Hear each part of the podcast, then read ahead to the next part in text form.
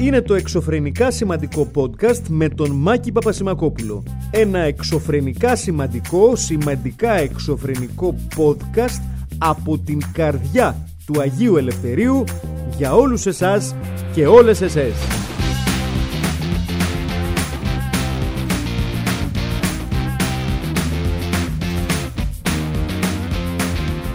Φίλες και φίλοι, γεια σας. Ε, καθόμουν και σκεφτόμουν διάφορα αδιάφορα ε, το Σαββατοκυριακό. Καλά, ε. Πεις διάφορα, διάφορα.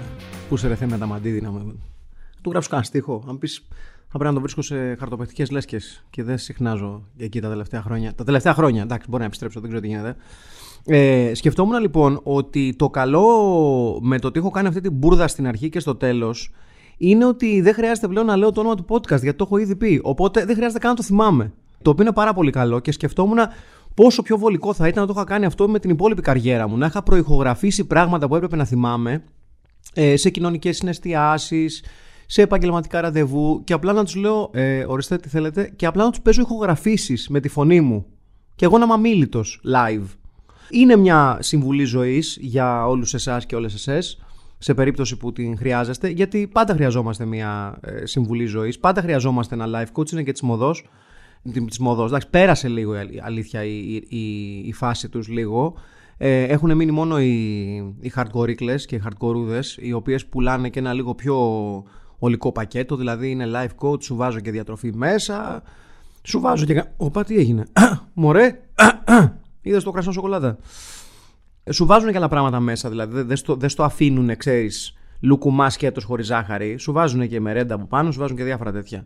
Γενικά το life coaching είναι ένα θέμα το οποίο θα πιάσουμε σε κάποια φάση, γιατί είχα την ε, ευτυχία, την ατυχία, θα πει κανείς, να συναντήσω αρκετούς τέτοιους στη ζωή μου και μάλιστα κάποιος προσπάθησε να με προσιλητήσει, με συγχωρείτε, πες το μάκι μου, ε, στο life coaching σκηνικό του. Δεν τα κατάφερε. Δυστυχώς για μένα ε, θα μου πήγαιναν τα λευκά ή ξέρω τι φοράνε αυτές τις.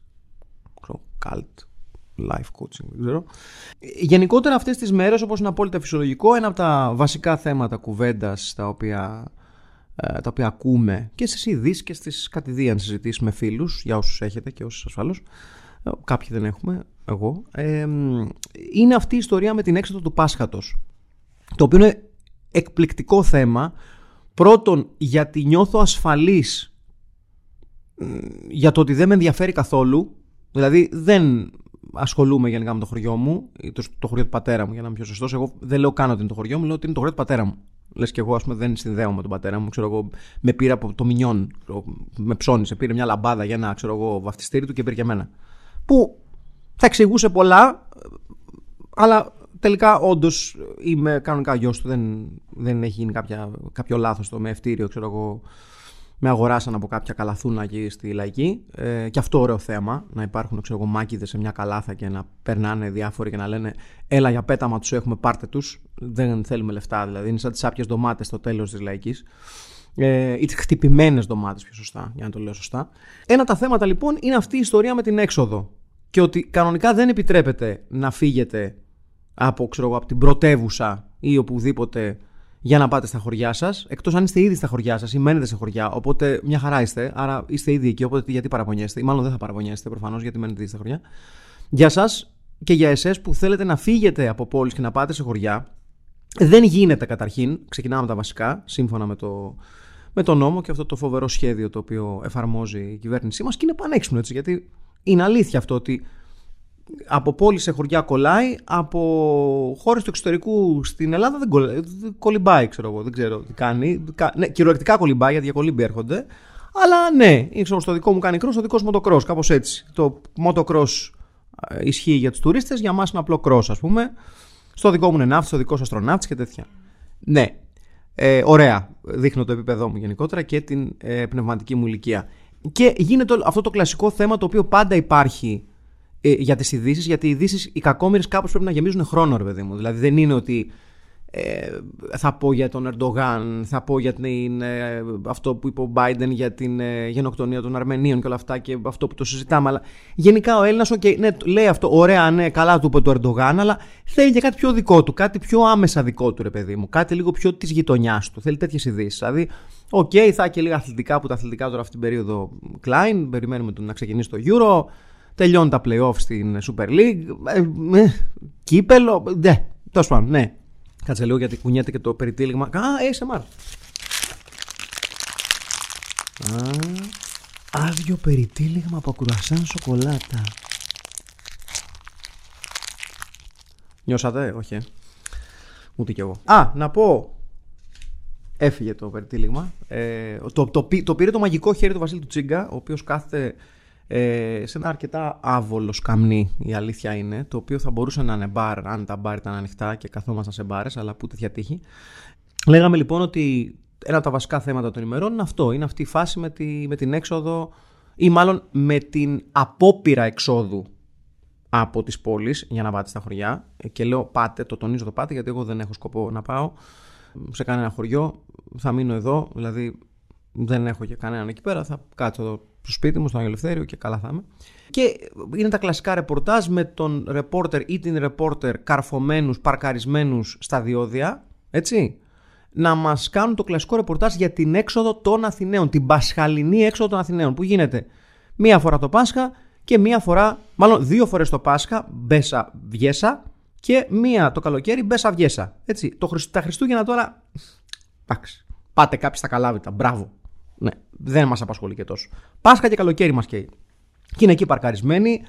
Συνήθως με κίνδυνο της ζωής τους, γιατί για κάποιο αδιευκρίνητο λόγο τους βάζουν μέσα, μέσα στη ροή της κίνησης. Λες και δεν μπορούν να τους βάλουν στην άκρη, στο κράσπεδο, ας πούμε, και να τους έχουν να μιλάνε. Πρέπει να τους έχουν εκεί δίπλα, που περνάνε τα νησάν και τους κορνάρουν, τους βρίζουν και τέτοια. Είναι αυτά τα, τα ωραία. Οπότε αυτή τη φορά φέτος έχει το added bonus παύλα τυράκι, παύλα γκούντα από πάνω, ότι επειδή δεν μπορούμε νόμιμα να φύγουμε από τις πόλεις για τα χωριά, υπάρχει αυτό το τυράκι το ότι υπάρχουν δικαιολογίες ή και χαρτιά. Που εντάξει, με, όταν έχεις τα, τα κανονικά σου χαρτιά είναι λίγο διάφορο, τύπου, OK, έχεις τα χαρτιά, παίρνα.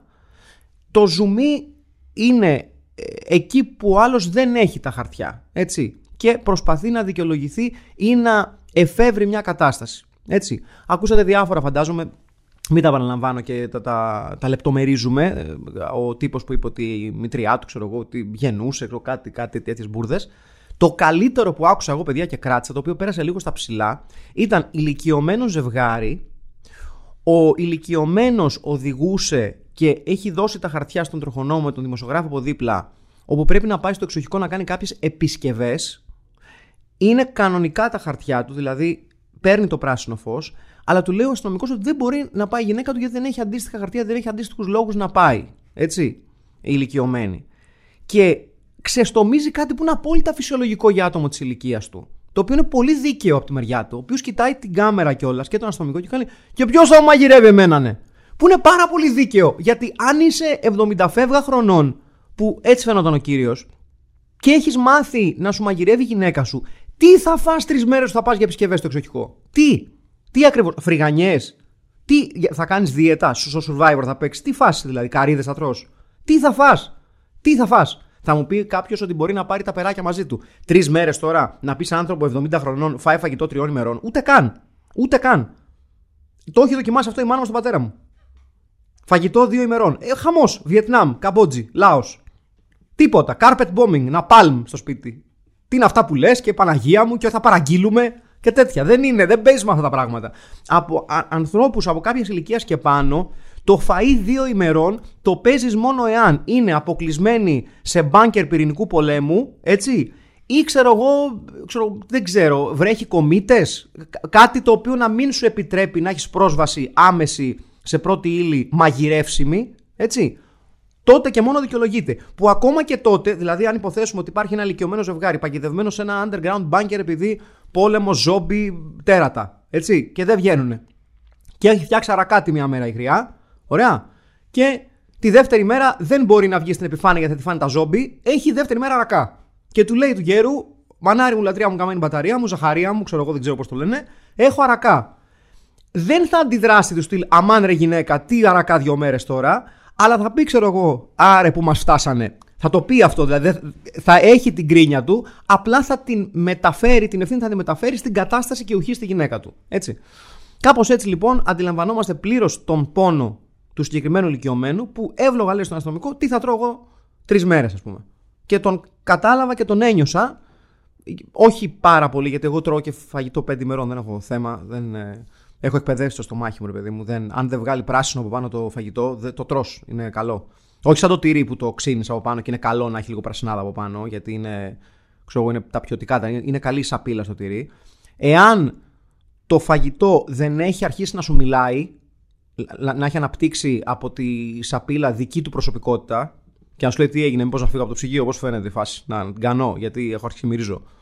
Εάν δεν το κάνει αυτό το φαγητό, το τρως. Για μένα. In, in my book. Αυτό βέβαια δεν παίζει σε όλε τι οικογένειες, αλλά εγώ δεν έχω οικογένεια, μένω μόνος μου, οπότε δικαιολογούμε να κλέβω λίγο. Αλλά ναι, θεωρώ ότι δεν θα έχουμε και άλλες ιστορίες μέχρι το τέλος αυτής της κατάστασης, δηλαδή μέχρι το, το ολικό έμπα και το ολικό εύγα. Μάλλον, ναι, εύγα και έμπα, σωστά. Οπότε θα δούμε τι θα γίνει. Θέλω να σας πω ότι θα αρχίσω να, να δίνω κάποια βραβεία σε, αυτήν, σε αυτό εδώ το podcast και το βραβείο το οποίο θέλω να δώσω σήμερα είναι το βραβείο Κορφαίου Υπαλλήλου. Είναι μια ιστορία που εντάξει, με, με, δεν την πρόλαβα στο προηγούμενο podcast γιατί δεν είχε βγει κιόλας. Δεν έχει κυκλοφορήσει. Πριν από κάνα τεσσάρι μέρες κυκλοφόρησε. Αλλά είναι μια ιστορία που είναι ξεκάθαρα δική μας Παύλα Ιταλική, ξεγυρίζουμε πάλι σε αυτό το γραφικό ούνα φάτσα, ούνα ράτσα και άλλες μπουρδες, ας πούμε. Αλλά πάρα πολύ ωραίος τύπος, δεν ξέρω αν διαβάσατε την ιστορία. Ένας υπάλληλος νοσοκομείου στην Ιταλία, στο Κατανζάρο, έτσι. Ε, δούλευε στο νοσοκομείο Τσιάτσιο, έτσι. Και είχε να πάει στη δουλειά του 15 χρόνια. Εγώ αυτό τον τύπο του βγάζω το καπέλο. Του βγάζω το καπέλο, ρε παιδί μου. Δεν είναι, δεν είναι ότι είχα να πάω δουλειά μια εβδομάδα και το κλεψα. Παιδιά είχε να πάει δουλειά 15 χρόνια. Το νιώθετε λίγο αυτό σαν νούμερο. Και συνέχισε να πληρώνετε κανονικά φυσικά. Δεν είναι ξέρω εγώ ότι δεν έρχομαι στη δουλειά, μην με πληρώνετε πουλάκι μου. Με συγχωρείτε για την έκφραση, έτσι. Αλλά δεν πήγαινε στη δουλειά για 15 χρόνια.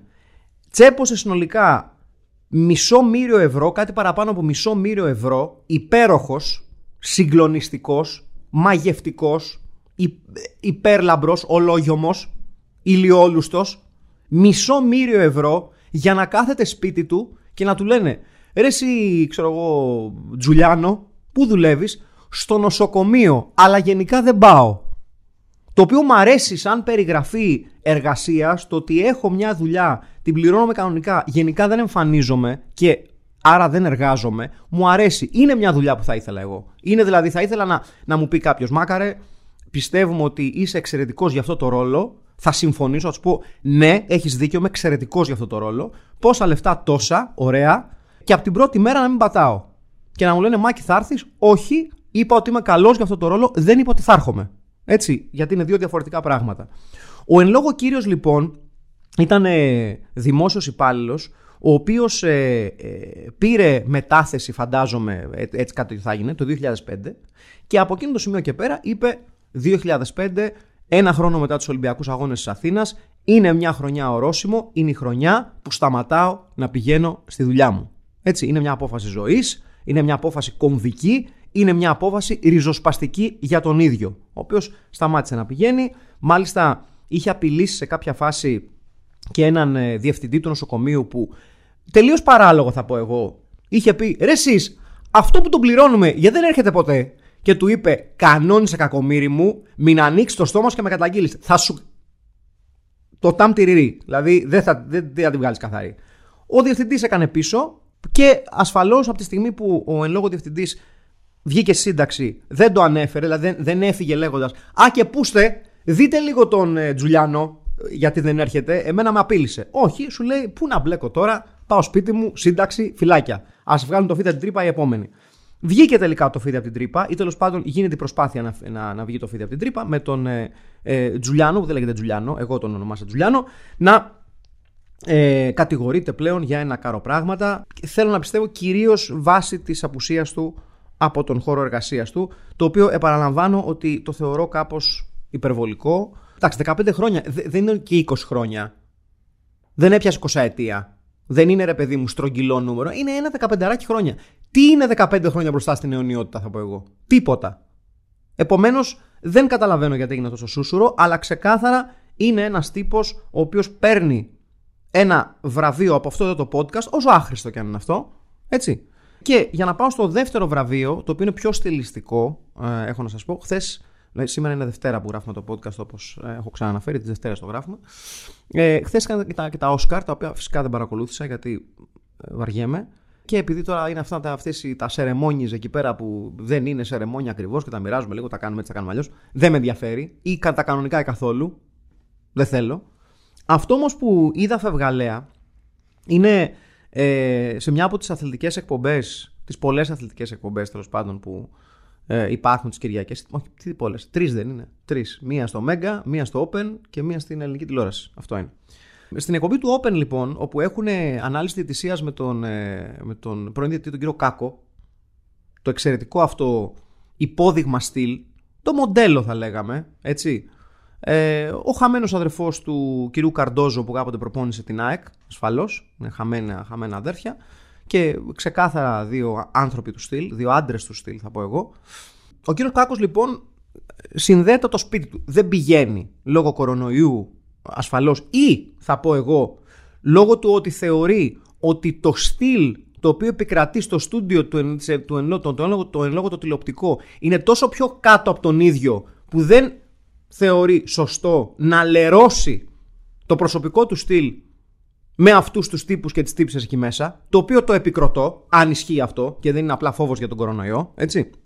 Sky Meaty λοιπόν, μάλλον όχι Sky Meaty, βγαίνει στην κάμερα ο κύριος Κάκος και το πλάνο είναι συγκλονιστικό, έχω να σας πω, για ποιο λόγο; Γιατί έχει κάτσει στο σαλόνι του, κάνει ανάλυση διαιτησία και είναι σε σαλόνι με ριχτάρι, από πίσω ντουλάπι τύπου με γυάλινη βιτρίνα για να μπαίνουν τα μπιμπελό και αυτά. Και ήταν πάρα πολύ ωραίο γιατί φαινόταν λες και ε, γινόταν σύνδεση με ε, έξαλλο. Θυμάστε εκείνη τη σειρά το Αλαξέτο που αλλάζαν τα σπίτια, έτσι λεγόταν Αλαξέτο, που αλλάζαν τα σπίτια, που πηγαίναν εκεί πέρα και τους λέγανε πήγες σε ξενοδοχείο δύο μέρες και σου κάνουν το σπίτι GG. Μου έκανε λίγο ως σύνδεση με δυσαρεστημένο ε, ε, συμμετέχοντας σε τέτοιο show ότι εμείς ζητήσαμε ντουλάπι κόκκινο και μας βάλανε αυτό με τη βιτρίνα. Τι είναι αυτό τώρα, πού είναι ο κύριος Σούλης; Γιατί δεν έρχεται, γιατί δεν βγαίνει στο τηλέφωνο και ο Σούλης; Σούλη το λέγανε αυτό, νομίζω, τον, ε, τον decorateur. Επίσης, έχω να, να σας πω ότι αγαπούσα πάρα πολύ αυτή την εκπομπή, διότι τα αντίστοιχα αμερικάνικα ε, παίρναν τις οικογένειες και λέγανε Θα σας κάνουμε το σπίτι από, από το μηδέν, θα σας το χτίσουμε από το μηδέν. Πάρτε τσάμπα διακοπές στη Disneyland, για παράδειγμα. Και του ένα Disneyland.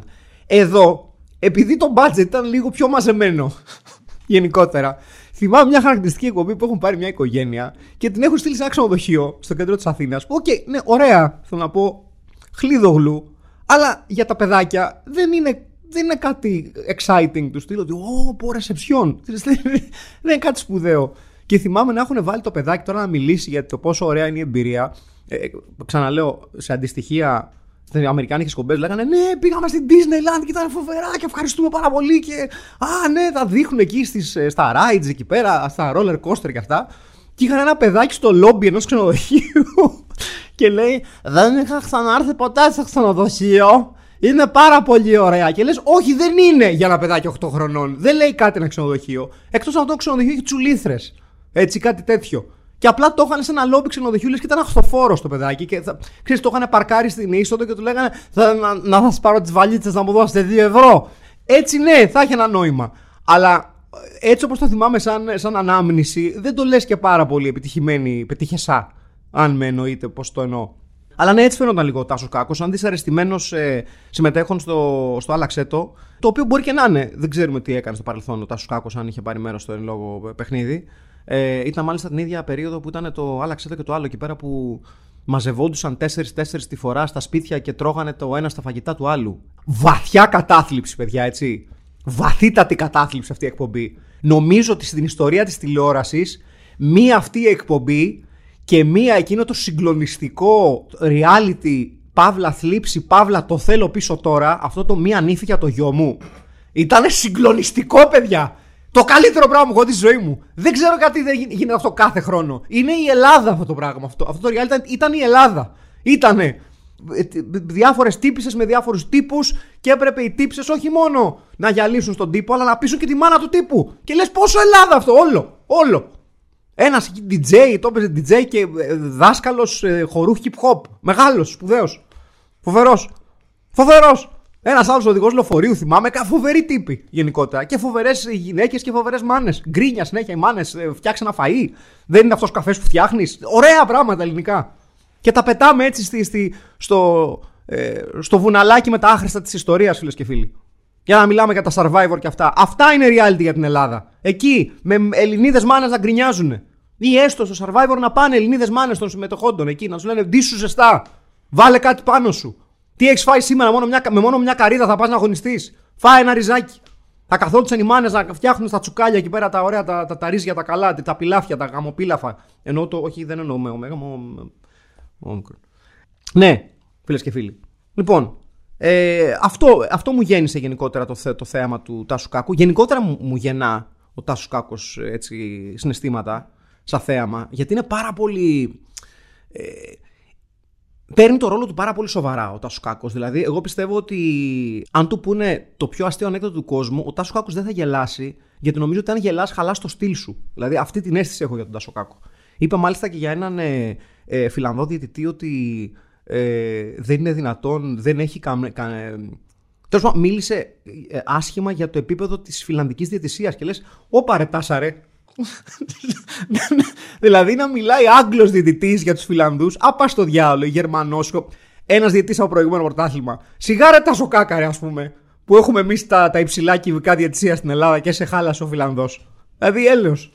Ε, ήταν, ήταν, πάρα πολύ ωραίο όμως. Είναι ξέρεις, σαν αυτό το ε, που είσαι σε ένα κατάστημα το οποίο είναι τιμόροπο και ξέρω εγώ έχει δυο μπαγιάτικες τυρόπιτες, ε, καφέ φιλτραρισμένο από κάλτσα και αυτά. Ανοίγει δίπλα ένα, ξέρω, ένα ψιλικατζίδικο κάτι, όχι και αυτό πολύ, πολύ ψηλής αισθητικής, αλλά είναι ένα ψιλικατζίδικο καινούριο και λες: Δεν μπορεί να έρθει τώρα αυτός να μας γαλάει την αισθητική της περιοχής. Για όνομα Θεού και της Παναγίας, εμείς φιλτράρουμε καφέ από κάλτσα. Δεν κατάλαβα. Και έρχεται αυτός τώρα να πουλήσει μπάλες λαστιχένιε. Είμαστε με τα καλά μας. Είμαστε με τα καλά μας. Τρελαθήκαμε τελείως. Κάπως έτσι πηγαίνει το πράγμα. Τάσο Κάκο, εγώ σε στηρίζω. Νομίζω το λένε Τάσο.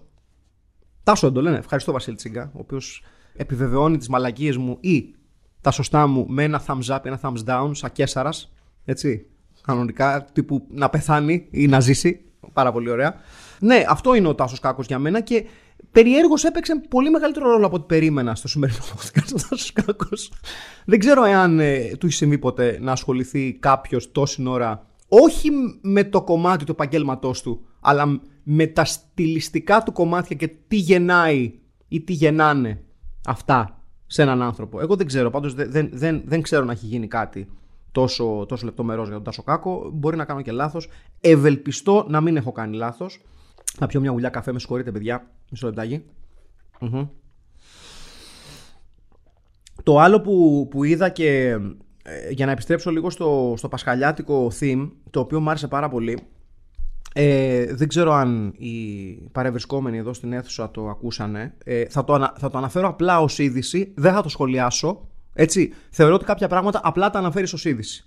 Έτσι θα ερμηνεύσει τον επιτάφιο θρήνο για το YouTube της Αρχιεπισκοπής η Μαρία Κορινθίου.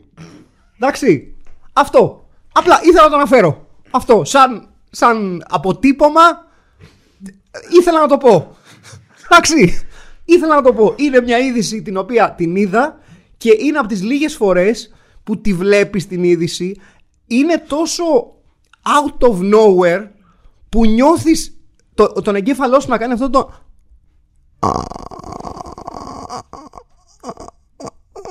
και σταματάει η μηχανή, δεν προχωράει, δεν τζουλάει το μηχάνημα και απλά διαβάζεις δύο-τρεις φορές ακόμα τον τίτλο Έζι, ε, έζι, έζι, έζι, έτσι Ναι, ε, μισό λεπτό να σας πω τι άλλο θα έχει Α, τη σκηνοθεσία έχει αναλάβει ο Γιάννης Αϊβάζης Οπότε όλο Ακούσατε το πω του Βασιλτσίκα, έτσι ε, Θα ερμηνεύσει με τον Παναγιώτη Πετράκη τα εγκόμια της Μεγάλης Εβδομάδας αυτό ήθελα να σας πω. Η Μαρίνα Κορινθίου, η, Μαρίνα, η Μαρία Κορινθίου θα ερμηνεύσει τον επιτάφιο θρήνο στην νεοελληνική. προκειμένου λέει να γίνει κατανοητός σε όλο τον κόσμο που θέλει να μπει και να τον ακούσει. Έτσι. Αυτό δεν θα, θα, θα σχολιάσω παραπάνω. Θεωρώ ότι η είδηση από μόνη της αρκεί για τα πάντα. Έτσι. Μπράβο.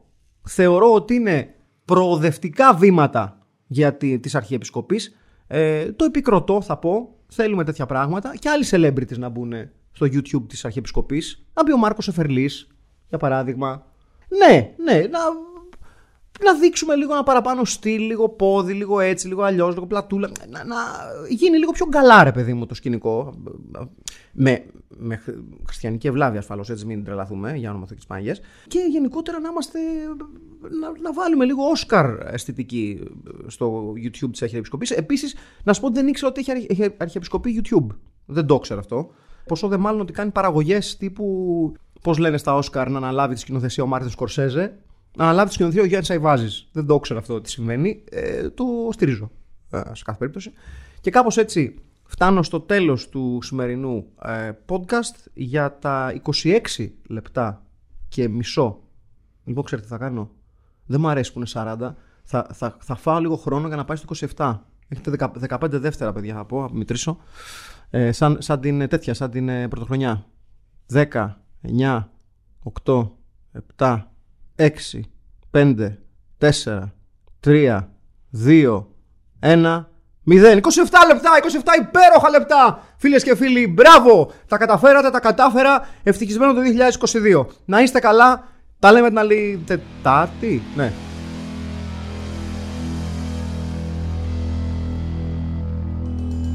Ήταν το εξωφρενικά σημαντικό podcast με τον Μάκη Πασμακόπουλο και που το ακούσατε δεν καταλάβατε. Άντε,